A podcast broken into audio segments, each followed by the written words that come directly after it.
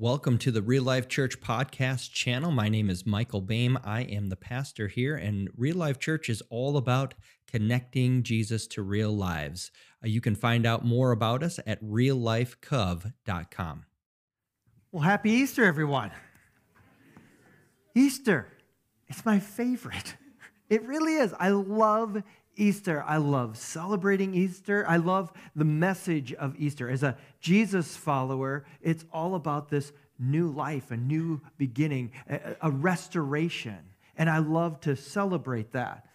But for some of us, maybe we think about Easter in a different way. It, it isn't about connected to some, you know, Jewish guy in the first century. You, you, you're just looking at your life today. And maybe Maybe for you, you're not much of a churchy type of person.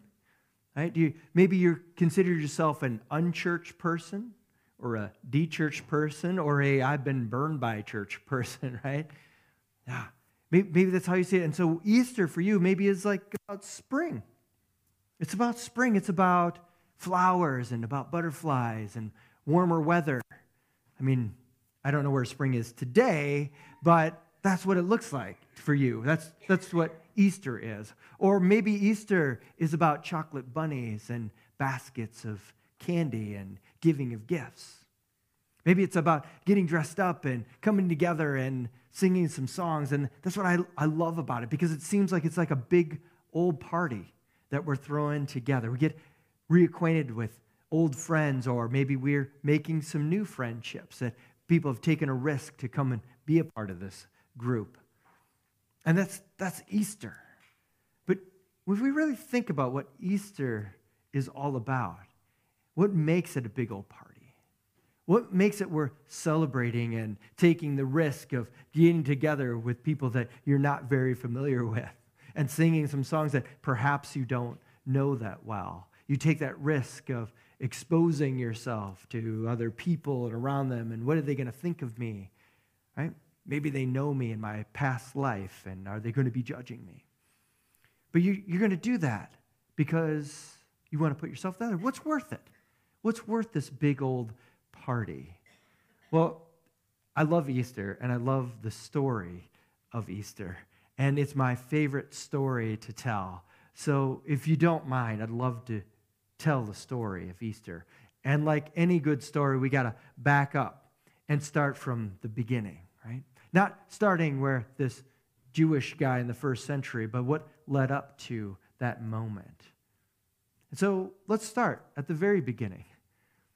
We learn about this spiritual being. We call that spiritual being God. And there's other spiritual beings, but there are no spiritual beings like this spiritual being. This spiritual being is creating the whole heavens and all of the earth. And that is the spiritual realm and the earthly physical realm. He's creating those things and then filling those things with good things. And all along the way, while this God is creating these things, he keeps saying, Oh, that's good. That's good. That's good. And when he comes to creating human beings, he says, I want these human beings to be like me. I want these human beings to partner with me, and we're going to together rule over all this good creation together. And then God says, Ah, they're very good. They're very good. And they're so good that God plants this garden and He places these human beings in this garden. And this garden, it's like a big party. They're, they're able to be there with God and talk with God. Heaven and earth have come together in this perfect place. And there's so much food there that it's just like falling into their laps. They just grab it from any of the trees that they can just reach out and touch to. In fact, that's what God says. Yeah, go ahead. Welcome to my party. Enjoy all this food, all that you can eat, because we're going to do some good things together. I can't wait. He said, well, there's one thing that, that isn't going to be good for you. See, there's, there's this one tree, there's just one tree that I'd like you to not eat from that one. Okay, don't, don't take any fruit from that. It's the tree of the knowledge of good and bad. And I don't want you to take from that one.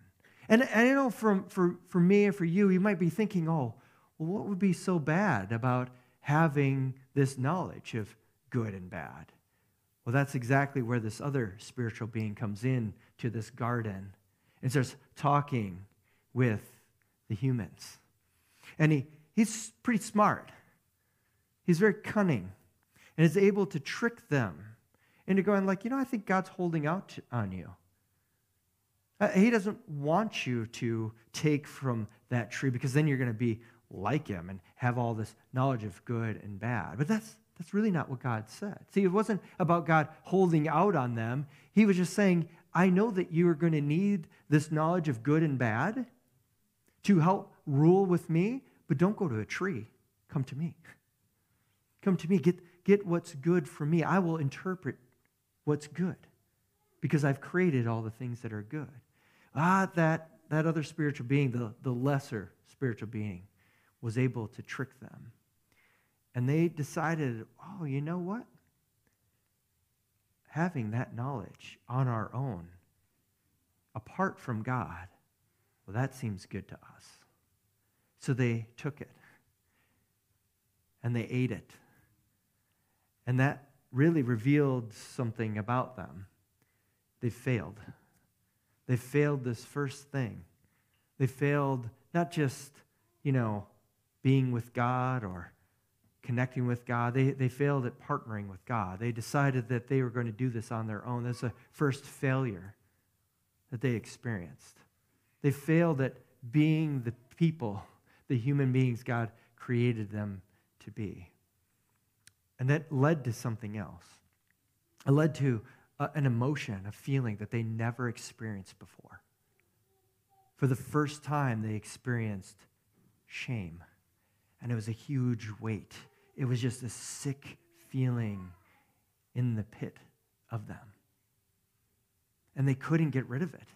They couldn't, no matter what they did, they could not get rid of this feeling because they, they failed and that made them feel shame and they couldn't get rid of the shame feeling. So the best that they could do was just cover it up. Maybe we can just hide this, the shame. We can ignore the failure and hide the shame. But those two things, failure that led to shame, well, it brought about loss. Now they are going to lose something. Yes, definitely that partnership with God. Definitely being able to be in this garden with all of this good stuff. But they've also lost something greater than that. They lost what could have been. This could have been wonderful. This could have been good. And they lost that. The failure, shame, loss. It brought death. This garden turned into their grave. That's what that cycle does. And that's the cycle that you're going to see throughout the Bible over and over and over again failure, shame, loss, repeat. And you know what? That's the one way that we connect with this whole story, isn't it? Our failure, our shame, our loss repeat over and over and over again. And what do we do when we experience those things? Well, we try to make it better, right? It seems good in our own eyes that instead of, you know, admitting that we failed, we'll just smooth it over. We'll ignore that we've ever done anything wrong. I mean, other people do wrong things. And let's point at that. Let's identify those things, but we're just going to ignore the fact that we failed. Failed at even being the person that we think is the good person to be. And there's a refrain that's going to start happening if, oh, if only, if only, if only. Because that failure is going to get us to dwell in this shame, and we experience shame and this feeling, and we can't get rid of it, so we just stuff it down. We just hide it. We don't address it. It's just not there. But yet, we always feel it when we remember the failure. The failure leads to shame. And then the loss. That's again the if only comes in with the loss. We've lost something. We lost just what we could have been. I could have been a better parent. I could have been a, a, better spouse. I could have been a better student, a better child. I could have been a better boss. I could have been a better employee. I could have been if I hadn't failed. I wouldn't feel this shame. And I wouldn't have experienced this loss. If only, if only, if only. And that's what happens to us, isn't it? We, we have those things that we say over and over. If only, if only I had thought before I spoke. If only I had, I had waited to get pregnant. If only I had put in more effort in school. If only I said I don't instead of I do. If only. But the good news is that that's not where we stay. Easter reverses that. Easter restores us into who we're intended to be. Easter releases us from the power of this stuff. But how does it work? Right? How does that all come together? What, what does it look like? Well, let me introduce you to Mary Magdalene. She was a woman that had definitely experienced spiritual beings. Right? She had seven bad spiritual beings controlling her, and she met a man, Jesus, who taught in such a powerful way she needed to follow him wherever he went. And he was powerful not only in the things that he said, but he was powerful over these spiritual beings, and he cast them out of her. And experiencing these spiritual beings that are, that are controlling her it brought a life that looked like she was a failure as a human being, that, that she carried this weight of shame around with her. And she had experienced a great loss of what she could have been. But when she would listen to Jesus, when Jesus would work in her life, she was released from that shame. She was restored to the person God intended her to be. She, the whole life cycle of failure, shame, and loss, it was reversed. It was undone. And she would follow this Jesus anywhere. And she followed him everywhere. She would raise money to support him, and she would be there throughout his life, and she would even be there at his death. And then she would go to his grave. Jesus was all she had. And so she clung on to Jesus. She hung on to him. She couldn't lose that. And on Easter morning, well, it wasn't happy like you and I experience it. It was very sad for her. She was grieving in her loss as she went to visit Jesus' grave. And she went to Jesus' grave to mourn him, to have a place where maybe she could make sense of her life. Now, with Jesus being gone, it was the only thing she could hang on to. And she gets to Jesus' grave, and he's not there. Now, that didn't cause her to feel joy. She was completely dismayed. She runs and tells some other Jesus followers, and they run back out to the grave, and they go in and they look inside the grave, and they're like, oh my goodness, what he said really happened. He's alive again. They never saw him, but they just made sense of it. But for Mary, the empty grave wasn't going to do it for her. In fact, encountering spiritual beings wasn't going to do it for her. Only Jesus. Meeting Jesus was going to do something for her, was going to help her. And that's exactly where we have it in John chapter 20. You can follow along on the screens or you can open up your Bibles if you so choose. John chapter 20, starting in verse 11, we have Mary. She was standing outside the tomb, the grave, crying. And as she wept, she stooped and looked in. She saw two white robed spiritual beings, we call them angels.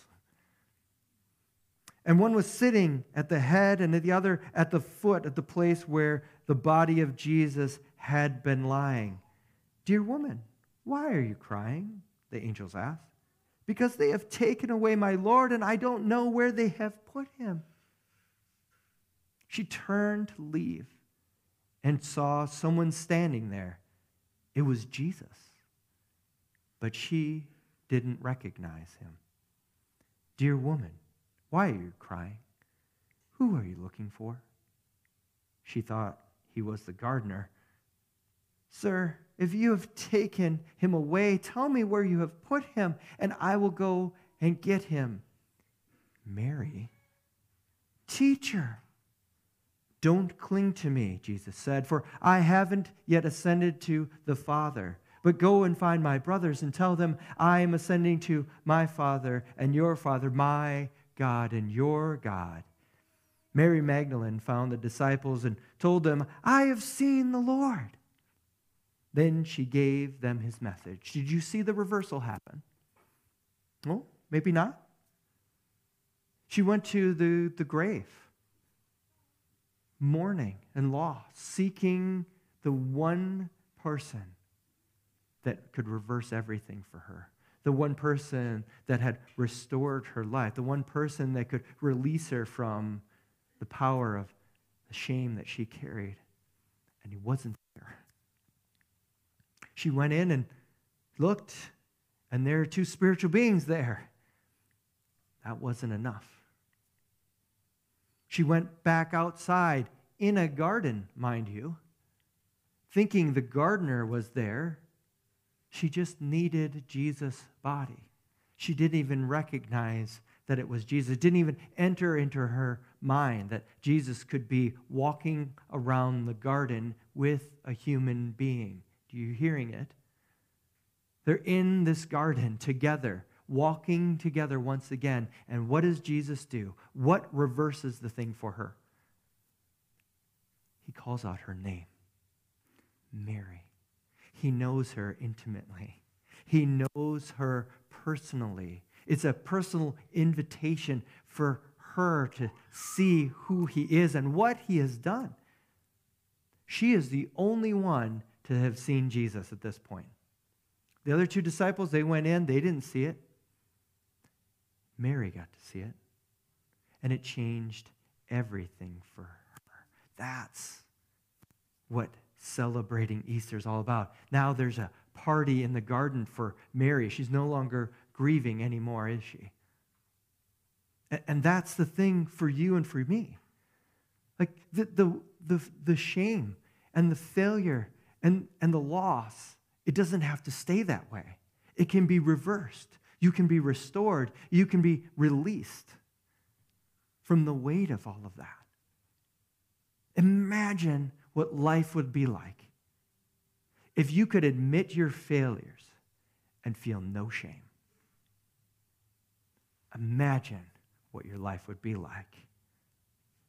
If shame no longer had this power over you and you just wanted to hide from everyone. Imagine if the things that you could let go of, that you could lose, actually becomes a gain. See, with Jesus' resurrection in the garden with a human being, once again, heaven and earth coming together, failure is not final. Shame is nothing to be ashamed of. Loss, pain. That's the story of Easter. He reverses every thing. So, how about you? And how about me? Our failure, right? Failures. The bad decision that seemed right at the time, the wrong relationship that felt so right, the words you wish you could take back. It's not final. That failure is not final about the shame, the, the, the weight of shame that you carry around because of the failure to even live up to your own standards, let alone maybe God's standards. What, what do we do with that? How do you covering it up? How are you hiding from it? Putting on that fake smile? Everything's fine. Everything's good. If I just think, keep saying that, don't have to worry about it. But I still got this huge, awful weight of shame that I'm carrying around. I don't know what to do about it, so I'm just going to put on a smiley face. Perhaps uh, looking perfect.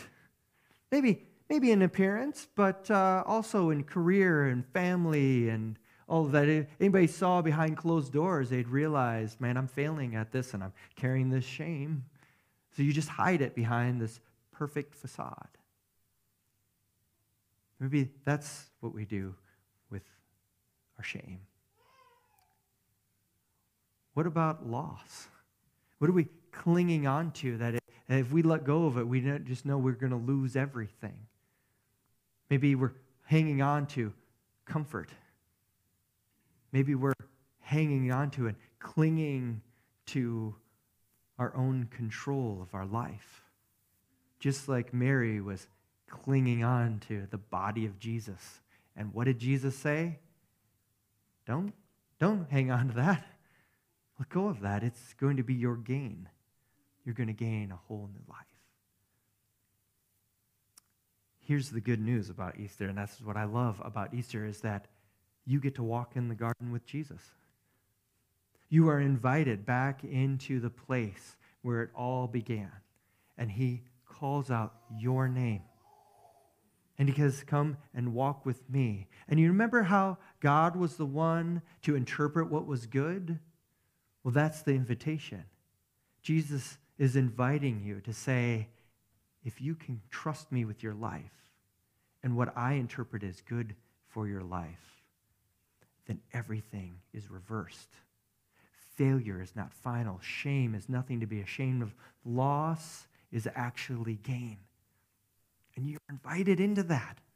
Isn't that good news?